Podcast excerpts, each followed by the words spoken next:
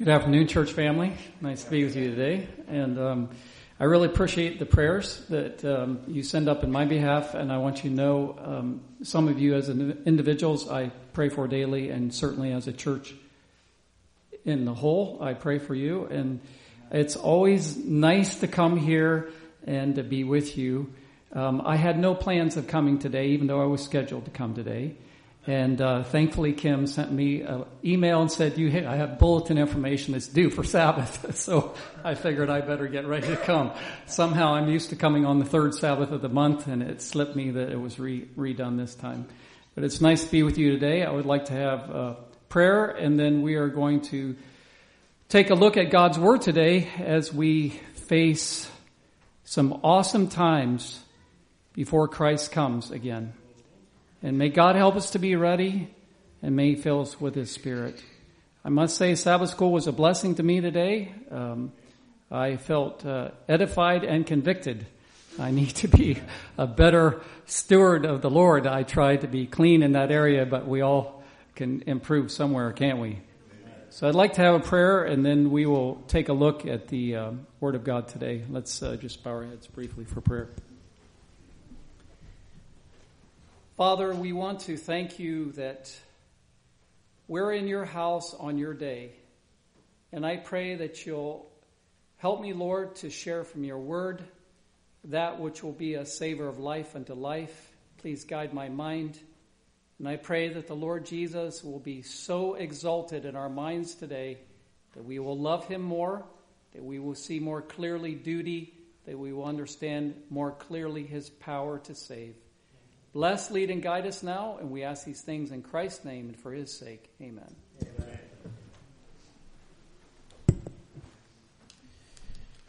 So I always like to encourage people to uh, do some witnessing for the Lord. I, you know, that's my work, going door to door, and I must say that there are some days I'm pretty happy doing it. Other days it's sheer discipline, but uh, the Lord is good and uh, we need to be getting the message out and we need to forget about ourselves don't we and care about the people that are out there you know? Um, i uh, recently i like to also when i go into businesses to you know to to witness to people too. And um, friday as i was coming home I, in the afternoon i stopped at a business to buy a couple items. I heard the lady say that the cash register she was going on vacation I had a great controversy in my hand with a brochure in it, uh, uh, the uh, Rise brochure. I gave it to her. I said, ma'am, here's a wonderful book that will give you a lot of hope to read. I said, here's something really good for you to read on your vacation. I don't know if you remember or not, but last time when I was with you, I highly suggested or recommended that you check something out on YouTube. It's a reading of the book Desire of Ages. Uh, there's also great controversy and I believe patriarchs and prophets but it's under the heading of Meyers Media, M-E-Y-E-R-S, Meyers Media, and it is an absolutely tremendous reading of those books. And uh, I do business with a company out in California to get um, supplies for my work, and uh, often on a Friday I call them up and make an order. And uh, yesterday there was a young girl, I don't know her age, I can only listened to her voice, maybe around 20, and she said, Hi. She said, My name's Carly. And uh, she said, I made my order. She said, Do you remember recommending to me to read from that book, or listen, I'm sorry, listen to that book, The Desire of Ages? And I said, Yeah. I said, I do. She said, That book is having a profound impact on my life. I thought that was good. So I was thankful to, uh, you know, thankful to hear that. Um, when I went into another business recently, the man ahead of me at the checkout um, for uh, selling the items, uh, after each customer, he would say, "God bless you, God bless you, God bless you." So when I got to the uh, man and paid for my things, um, I owed him a little over forty dollars, and I gave him uh, just over fifty dollars exactly, so he could give me a ten dollar back, uh, ten dollars back, and just make it easier for him getting the change. So um, after he was done taking my money, he said, um, "You're all taken care of now." I said, "Well, I said I gave you a fifty dollar bill." he said, "Oh yeah." He said, "I did put a fifty dollar bill in there," so he made it right and gave me my ten dollars change. And then I told him, I said, "Hey, I said I got something for you." So I went out to my van. I got a great controversy, and I came back in. I didn't say much about it. I said, "Sir," I said, "Here's a gift for you." And he looked at the book and he just got all excited. He said, Oh, he said, I talked to my brother about things that happened at work. He says, I got to tell him about this. So anyway, I pray and uh, that he will read that book. We have absolutely tremendous information, brothers and sisters. Uh, we need to do all we can besides the duties of life, which we must uh, be faithful to. We need to do all we can to expose our minds to the light in the Word of God and in the spirit of prophecy. Uh, we have been uh, very blessed um, in in these things. Now, I want to make an attempt to talk to you today about the book of Galatians, um, and we're going to look at a few ideas as I can understand them. Um, so, um, Emery read uh, to you a passage, but before I get into the book of Galatians, I just want you to think about something here, just very briefly. Um, Peter comments on Paul and his writings. You remember? And um, he said in 2 Peter 3, he said, An account that the long suffering of our Lord is salvation, even as our beloved brother Paul, also according to the wisdom given unto him, hath written unto you as also in all his epistles, speaking in them of these things in which are some things hard to be understood. He didn't say everything that Paul wrote is hard to understand. He said some of it is. He even admitted it was. He didn't say you can't understand it. He said it can be hard to understand. So the book of Galatians is a very important book in this context because it defines so clearly the gospel, at least through the Holy Spirit's uh, illumination and the mind of Paul. It was written before the books of Romans and Hebrews, and it definitely helps bring those books together. Now, we as a people have been raised up as a movement to proclaim the three angels' messages of Revelation chapter 14. Angel number one, fear God and give glory to him, for the hour of his judgment has come. And John said also of this angel, I saw another angel flying in the midst of heaven, having the everlasting gospel to preach unto them that dwell on the earth, and also preaching the, the judgment, the fall of Babylon in, in angel two, and then the warning against the beast in his image in the third angel's message. And then it winds up saying, here are they that keep the commandments of God and the faith of Jesus. So, in order for us to proclaim these messages which we have been called to do, we have got to be into the Bible so that we are clear as to what the Word of God is saying about the gospel. Okay? So,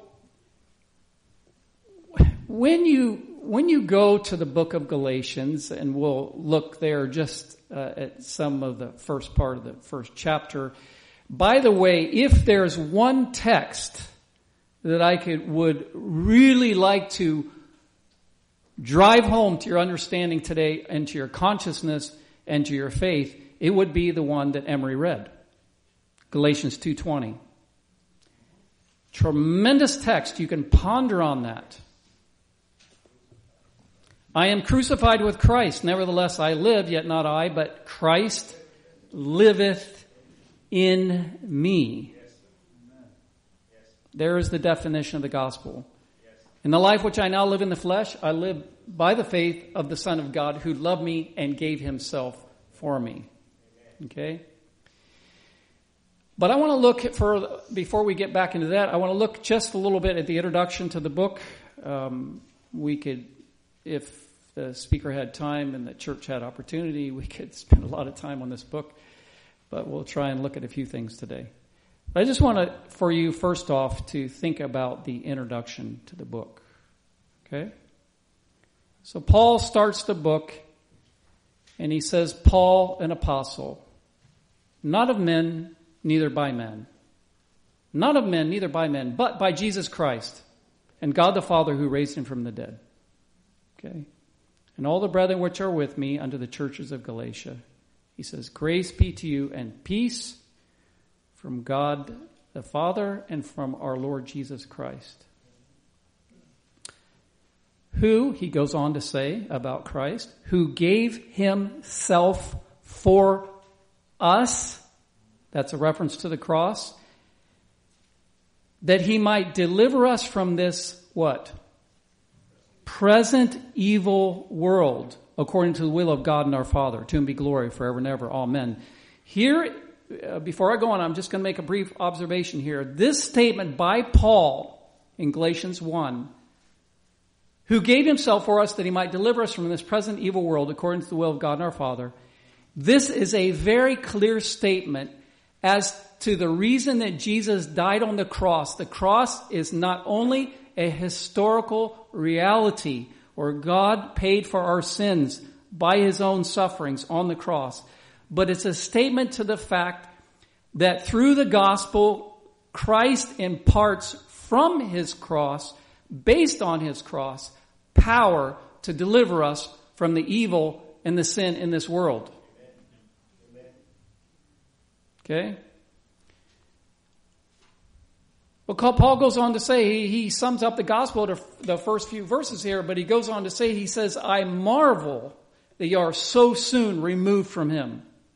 He said, I'm amazed. Uh, You know, if Paul came to your church and was the teacher for a while, you really had some advantages. Paul says, I marvel that you are so soon removed from him that called you into the grace of Christ. He's talking about them being separated from God, mainly, certainly his writings. But he says, I marveled you are so soon removed from him that called you into the grace of Christ unto another gospel, which is not another. He says, but there's be some that trouble you and would pervert the gospel of Christ. He says, but though we are an angel from heaven preaching another gospel unto you than that which we have preached unto you, let him be accursed. As we said before, so say I now again, if any man preach any other gospel unto you than that ye have received, let him be accursed. Now, let's, Look, this is a, the position that Paul takes for the authority of the Word of God is a position that you and I must be firmly grounded on in these last days. And Paul said, if you are removed from my writings, which came directly from Christ, now mind you, when you read in Galatians chapter 2, he says, I didn't even get anything from the uh, apostles.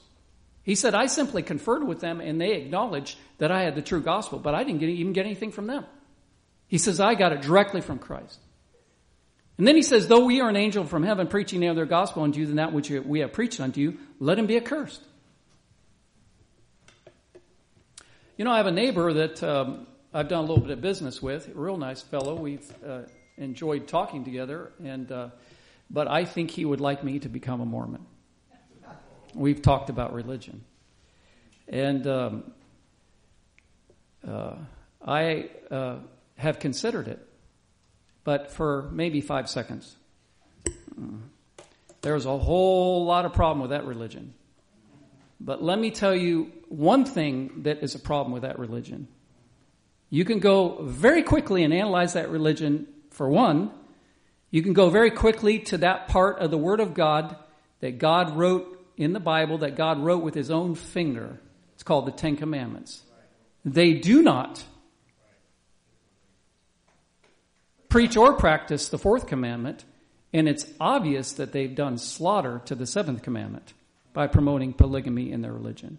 Okay? But let me tell you something else about the Mormon religion. When Joseph Smith came, to, came along uh, and produced his Book of Mormon, he taught his followers that it was the most perfect book in all the world. And he also taught his followers that uh, even though the Bible, as it was originally given, was inspired by God, that through the, the lapse of time, translators and uh, scribes who worked on conveying it down to us, the thing has been butchered and you cannot completely rely on it. Well, so here is my here is my uh, dilemma. When I take these teachings of Joseph Smith and I read my Bible, I must come to this conclusion: either I will accept Joseph Smith and totally reject the Bible, or accept the Bible and totally reject Joseph Smith. Let me explain why. We as Christians understand from the Word of God, and I will refer to you some verses to explain. Number one, that the giving of the Word of God was a divine miracle where God inspired men such as Paul and Jeremiah and David to give to us His Word through human channels. That was a miracle. Number two, an equal miracle is that God has promised us a perfect Bible, an infallible word, and he says, the words of the Lord are pure words, purified seven times. Thou shalt keep them, O Lord, from this, this generation, henceforth, even forever. I believe you'll read that in Psalms 12, I think. Uh, Jesus said, Heaven and earth shall pass away, but my word shall not pass away in hope of eternal life, which God that cannot lie promised before the world began. So we read Psalms 119 and it says for one there that therefore, verse 128, he says, therefore I esteem all thy precepts concerning all things to be right and I hate every false way. In other words, what the psalmist is saying, whether it's astronomy, biology, history, salvation, no matter what it is. He says, therefore I esteem all thy precepts, that is, all thy writings, to be right. And I hate every false way. And by the way, brothers and sisters, uh, not only are these claims made by the inspired writers, as you study the Word of God and as you practice the Word of God, you will know uh, not only objectively, as it were, but subjectively, not only by clear proof, but also by the experience that the Word of God will give you that it is of God. And false religions cannot do that for you. Now, the case with, with Paul was that he had raised up churches, given them the gospel, and there were men who came in and who said, yeah, we believe in Christ, but that's not quite good enough. And in order for you to actually be saved, you must not only believe in Christ, but you must do this and this and this and so forth. Okay? In other words, you must add to faith in Christ. I'd like for you to, just for a moment to take your uh, Bibles and go to the book of Acts, chapter 15 book of Acts, chapter 15. And I want to look here um, at verse 5 and then, yeah, verse 5 first. Okay, if you're there, Acts 15 5. And there rose up certain of the sect of the Pharisees which believed, saying that it was needful to circumcise them and to command them to keep the law of Moses. So if you notice here, it was Pharisees who believed, but they were saying, look, you got to still uh, stick with the ceremonial law. And of course, this case, they really exalted circumcision. Now I want you to go on, uh, speed on ahead to verse 24, same chapter, Acts 15, 24, verse 24, same chapter. Acts 15, 24. Watch this. And this verse here will give you some understanding of why when Paul writes the epistle to the Galatians, he comes out with full throttle. Okay? Let's read the verse and then we'll comment. Verse 24, for as much as we have heard that certain which out, went out from us. Now this is the apostles speaking. Certain which went out from us have troubled you with words subverting your souls, saying ye must be circumcised and keep the law to, which, to whom we gave no such commandment. Now the word subverting means to destroy completely, to ruin and to corrupt. The reason Paul comes on with such a strong, staunch approach is he saw that the Judaizing teachers, which the spirit of prophecy says themselves were corrupt, they were hypocrites, and they had problems themselves spiritually, is because Paul saw that if the new believers bought into wrong doctrine, they would be lost. As the word subverted says, means they would be ruined. Okay? Now, just from a, a simple perspective here, when the New Testament talks about law, sometimes it's talking about the moral law, and sometimes it's talking about the ceremonial law, which was in force up until Christ died. The moral law can never be done away with. Can't be. Okay, and this can be demonstrated. But there are some who will read Paul and they'll go to Galatians and like chapter 3 where he said, Wherefore the law was our schoolmaster to bring us unto Christ that we might be justified by faith. But after that faith has come, we are no longer under a schoolmaster. And people will read that text in around verse 24 in chapter 3 and they will see, aha, uh, once we come to Christ, we don't need the law anymore. Do you see that? Yeah, okay. So, if you will read the book of Galatians very carefully, you will see that sometimes Paul is talking about the moral law, and sometimes he's talking about the ceremonial law, and sometimes he's talking about both. Okay? You kind of got to figure it out what he's saying. All right. Now, I want to, for you to think about something here. Um,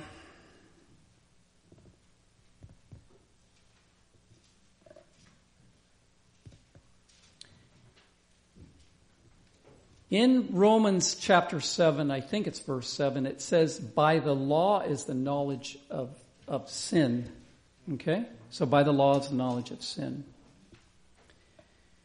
Um, so the question can, question can be asked why the law? Because it gives the knowledge of sin. Do you not need the law anymore once you have the Savior? Let's think about something here. I want these ideas are just a little bit intellectual, but I think it's good for us to ponder on them because, brothers and sisters, as we proclaim in these last days, which we have been called to do, the commandments of God and the faith of Jesus, we must have some very clear understandings or we will be moved off tilt. Okay? All right. Now listen, here, uh, let me express this to you as it comes to me. Here's how the law is my friend. Because the law shows me that I am a sinner before God and I am guilty. And the law shows me that I need a Savior. Okay? Now, wherefore the law was our schoolmaster to bring us unto Christ that we might be justified by faith. But after that faith has come, we are no longer a schoolmaster. Okay? And the people say, ah, oh, you know, you don't, no, no. Let me, let me clarify this here just briefly. The law shows me that I am a sinner and I need a Savior. Once I come to the Savior, it shows me that I have now been saved.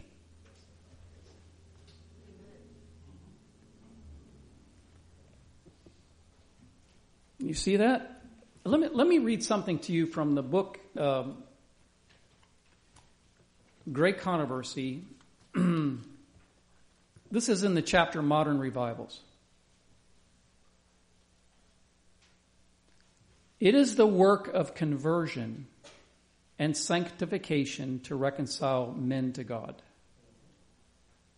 You're reconciled, in other words, you're right with Him, by bringing them into accord, that is, harmony with the principles of His law. So it's the work of conversion and sanctification to reconcile men to God by bringing them into accord with the principles of His law. Uh, that's page 467. I want to read something here on 468.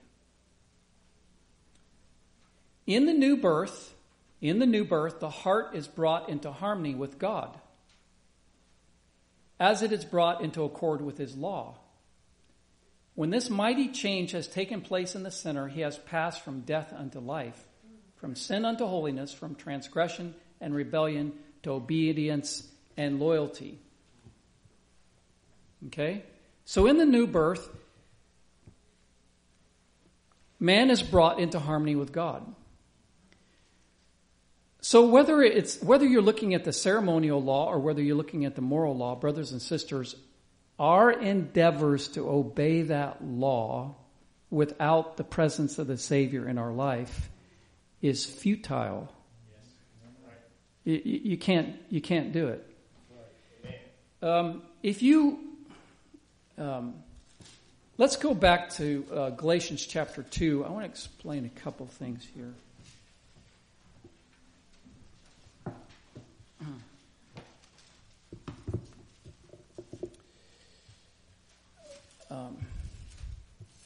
I'll tell you the verse, Galatians chapter 2. So,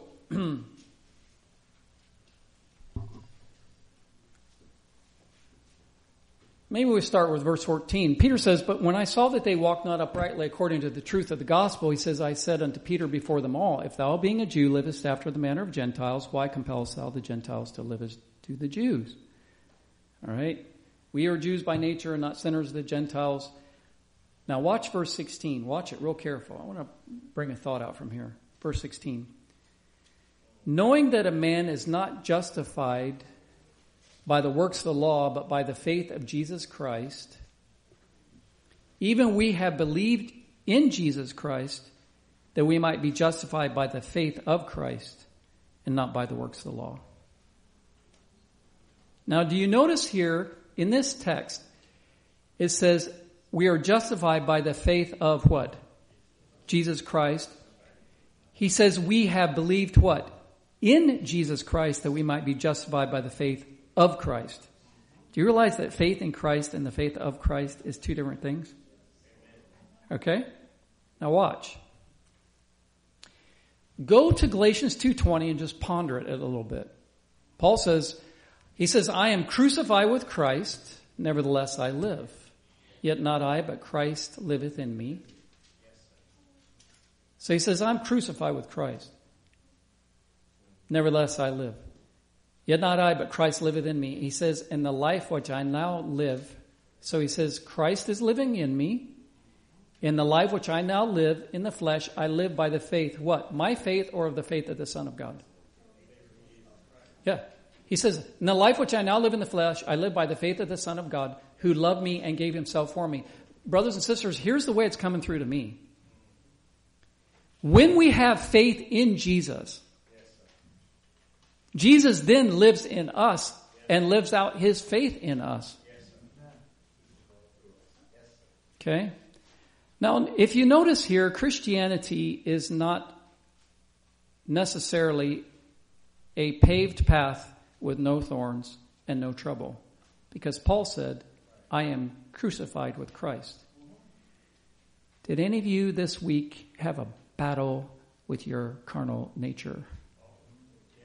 Mm-hmm. Is your carnal nature after you? Is the devil after you? You better believe he is. And it is by faith. And let me just tell you this. If you will take Galatians 2.20 and memorize it and embrace it, you will find this text a tremendous power in moments of temptation. When you're tempted to be impatient, angry, lustful, intemperate, gluttonous, hateful, wrong speech, there's power in this promise. Okay?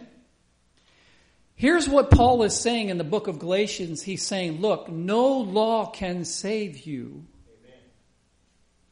Only Christ can save you, and you must depend on Him completely. Let me let me read you uh, a uh, statement here in the book Desire of Ages. This is page 283.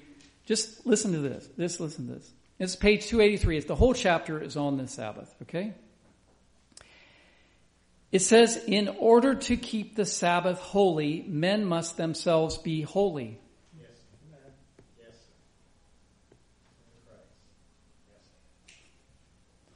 Now, here's the question. Do I make myself holy to, or does Christ make me holy when I have faith in Him? Do you see the difference? Yeah. In order to keep the Sabbath holy, men must themselves be holy. Through faith, they must become partakers of the righteousness of Christ. That's it.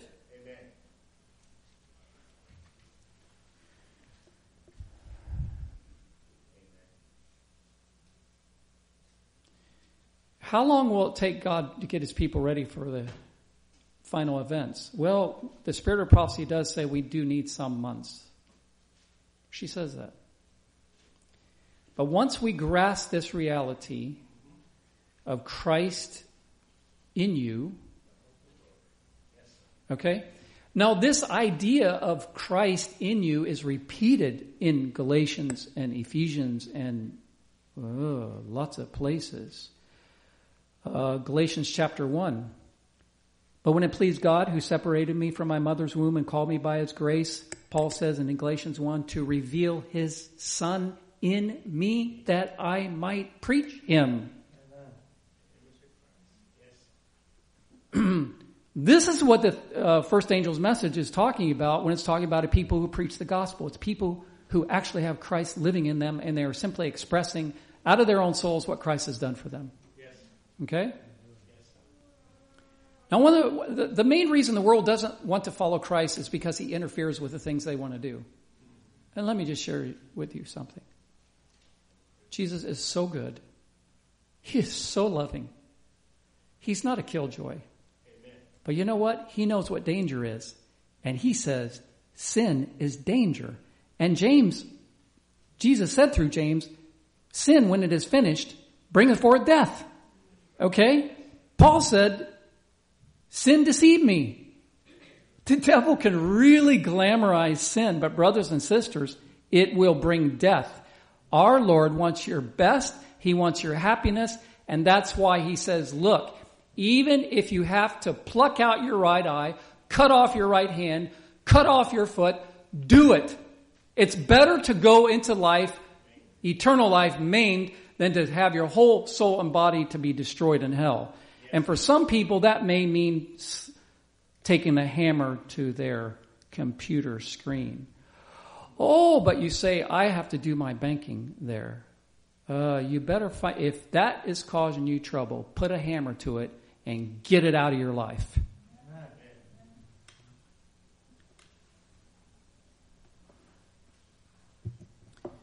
So when we have faith in Christ, He makes us holy. I want to uh, uh,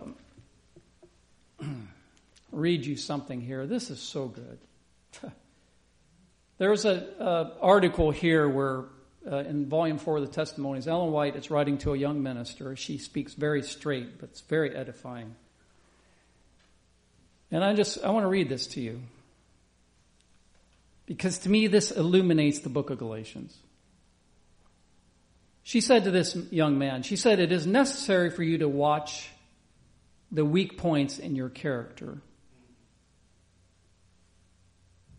Do you have them? I got them. It's a fight. But Jesus gives the victory, doesn't he?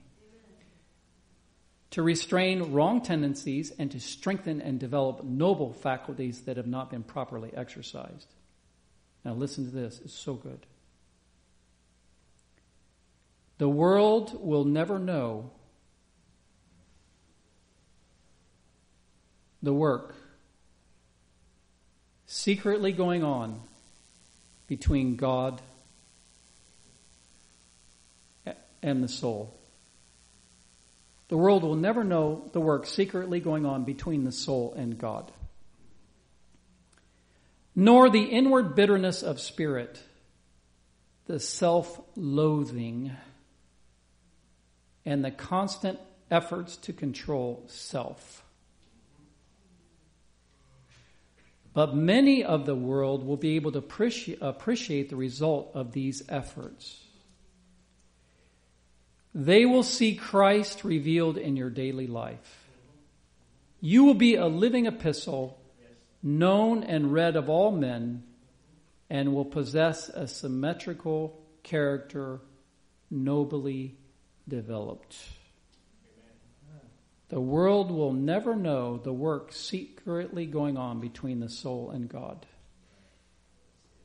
The constant efforts to control self, but many of the world will be able to appreciate the result of these efforts. They will see Christ revealed in your daily life. You will be a living epistle known and read of all men.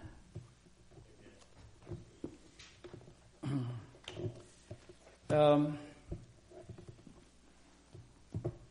there is a statement here that I would like to read.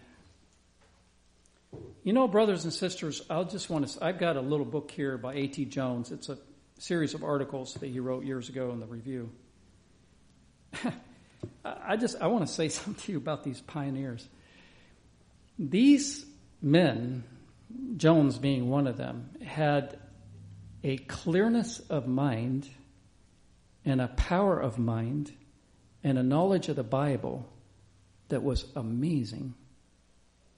It was amazing. I believe, you know, we, we are, we need to see revival from a number, number of directions. One of those is, yeah, we, we, yeah, health reform, that one, need, that, that one needs to keep being promoted, keep being promoted. Because here's the fact of the matter. You can continually improve your health and you can continually improve your mind. Okay? In the sequence of chapters, when you read them in the book Great Controversy, before the chapter on the final warning, explaining what's going to happen when the third angel's message goes in power, is the chapter called The Scriptures Are Only Safeguard. Okay? And in that chapter, she says God will have a people on the earth to maintain the Bible and the Bible only as the basis of all uh, doctrines and the standard of all reforms.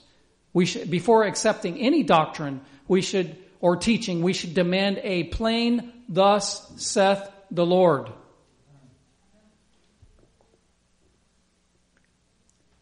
You know, the reason Paul had it so, uh, was able to so clearly stand up to even Peter, who capitulated in a weak moment, was he had a very clear understanding of the gospel, and we need to pray that God will give that to us. When you read the commentary in 7a of the Bible commentary on Revelation 14, describing the importance of the, the chapter 14 of Revelation, which contains the three angels' messages, Ellen White says in there, she says, these angels represent those who receive the gospel fully and with power open it up to the world. And in the process of pursuing Christ, we must pursue him through a study of his word. And as the light shines into our hearts, the Holy Spirit will dwell in our hearts, Christ will live in us, and he will fit us up for the final proclamation and the final conflict that we are soon to meet over the Sunday Sabbath issue and the final issues that we will be meeting here near the end of time. But let's think just a little bit so uh, about this in Christ thing. The here's here's the reality, brothers and sisters. You and I have no merit. We must come to God. But when we come to God and depend on His Word, Christ immediately comes to the soul and He becomes resident in the soul and He will live out His life in us. Amen. Let me just ponder with you a few texts. Okay? For one, Galatians 2:20. I am crucified with Christ, nevertheless I live, yet not I, but Christ liveth in me. In the life which I now live in the flesh, I live by the faith of the Son of God, who loved me and gave himself for me. Ponder that text. If you want an example, let me put Luther out to you. Sometimes Luther would spend an entire day meditating on just one text. You can spend at least five or ten minutes a day on just one text, can't you? We need to drink in the Word. But when it, okay, I just want you to think on some texts. Uh, they're in Galatians. You can find them when you read it. Paul says, But when it pleased God who separated me from my mother's womb and called me by his grace to reveal his Son in me. Mm-hmm. Okay. Um, he said in uh, Galatians chapter 2,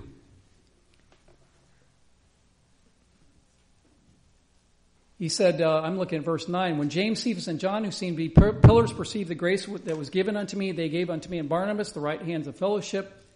Oh, I'm sorry, I missed it.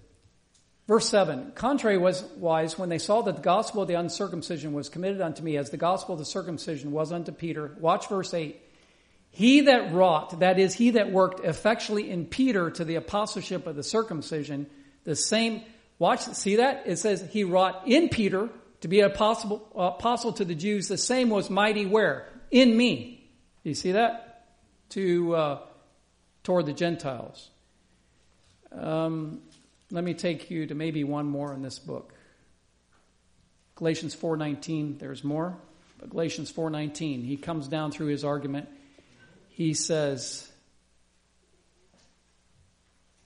"My little children, of whom I travail in birth again." Paul was not a woman. He did not have children. He's using this as an analogy of the agony that he felt spiritually that Christ would be formed in those whom he preached to. He says, My little children of whom I travail in birth again until Christ be formed in you. So, in order for us to keep the Sabbath holy, we must ourselves be holy. And in order for us to be holy, we cannot do anything to make ourselves holy. We must have faith in Christ and totally depend on Him. Amen. If you want another lofty book of the Bible to read, go to the next book, Ephesians. In the book of Ephesians, Paul says, For this cause I bow my knees unto the Father of our Lord Jesus Christ, of whom the whole family in heaven and earth is named, that he would grant you, according to the riches of his grace, to be strengthened with might by his Spirit. Where? In the inner man. That, verse 17, that Christ may dwell in your hearts by faith this is very clear language to the point that it's the third person of the Godhead who comes resident into the soul, and he is Christ's perfect replacement for Christ, and he lives in the soul, and thus Christ lives in the soul because the Holy Spirit lives in the soul. That Christ may dwell in your hearts by faith. Amen. Yeah.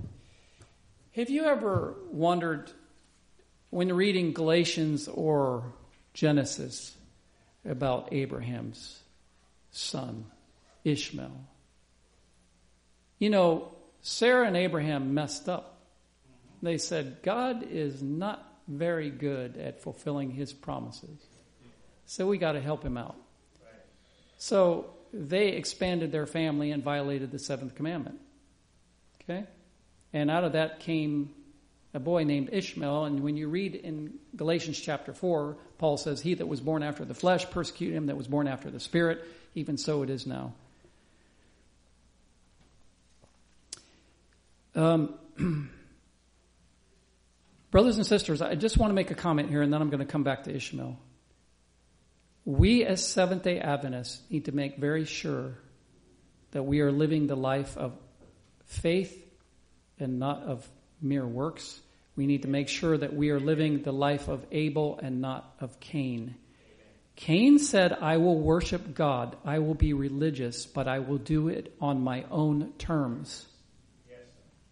Are you following God on your own terms?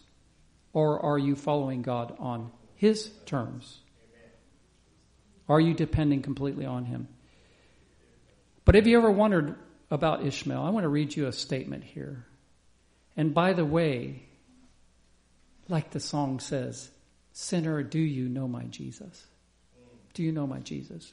Are you, you know, do you know my Jesus? But I want to read you a statement here about Ishmael and maybe someone here who senses their lack will be encouraged by this. The jealousy of Hagar, this is Patriarchs and Prophets, page 174. The jealousy of Hagar and of the wives whom she chose for Ishmael. Poor guy got pumped with polygamy too. Surrounded his family with a barrier that Abraham endeavored in vain to overcome. In other words, it was hard for Abraham to be an influence on that family because of that. Now listen, Abraham's early teachings had not been without effect upon Ishmael. But the influence of his wives resulted in establishing idolatry in his family.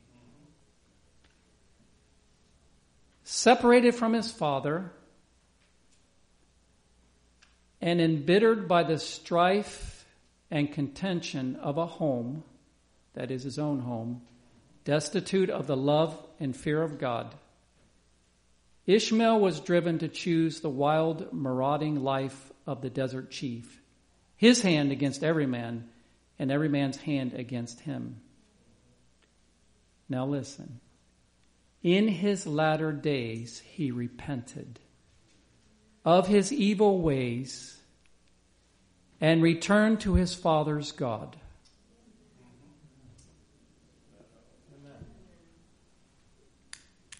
We need to repent and return to our Father's God.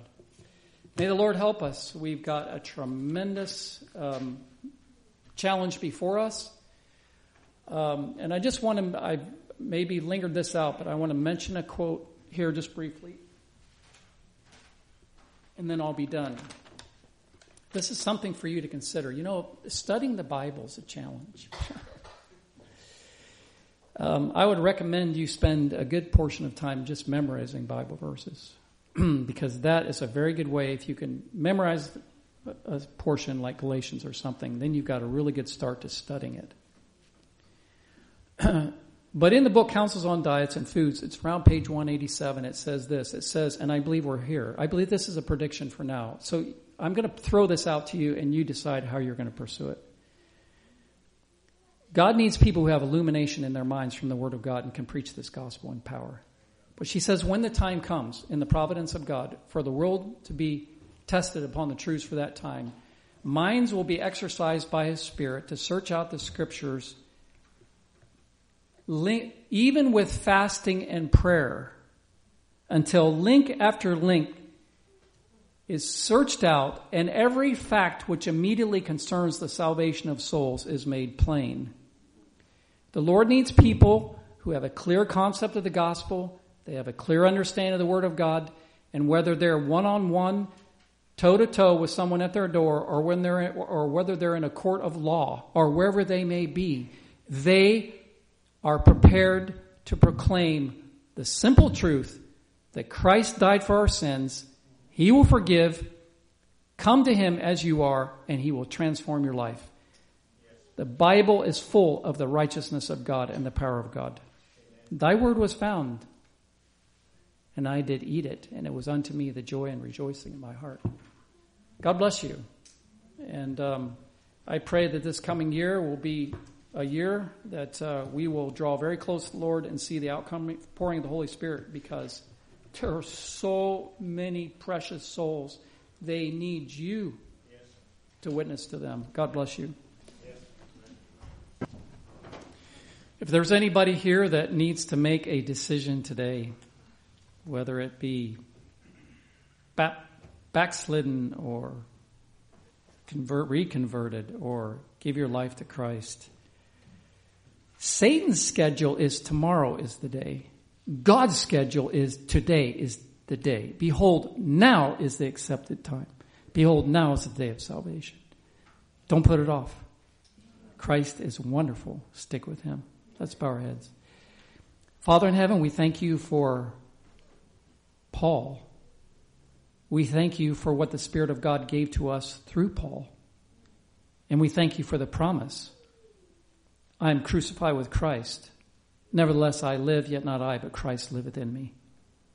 I pray, Lord, that we will be faithful to our calling in these last days, whatever it may cost us, by opposition or suffering in this world that we will be faithful to study, to proclaim, to live, and to have a burden for souls who are lost and who need the message for this time.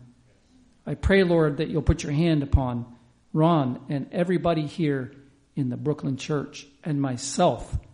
We are looking to you for help. We know you have called us. We praise you for all the information that's been given us. And we look forward to that day when you come and take your people out of this world, and they will cry out as you are approaching, Lo, this is our God, and he will come and save us. God is our refuge and strength, a very present help in trouble. Bless us now, we pray.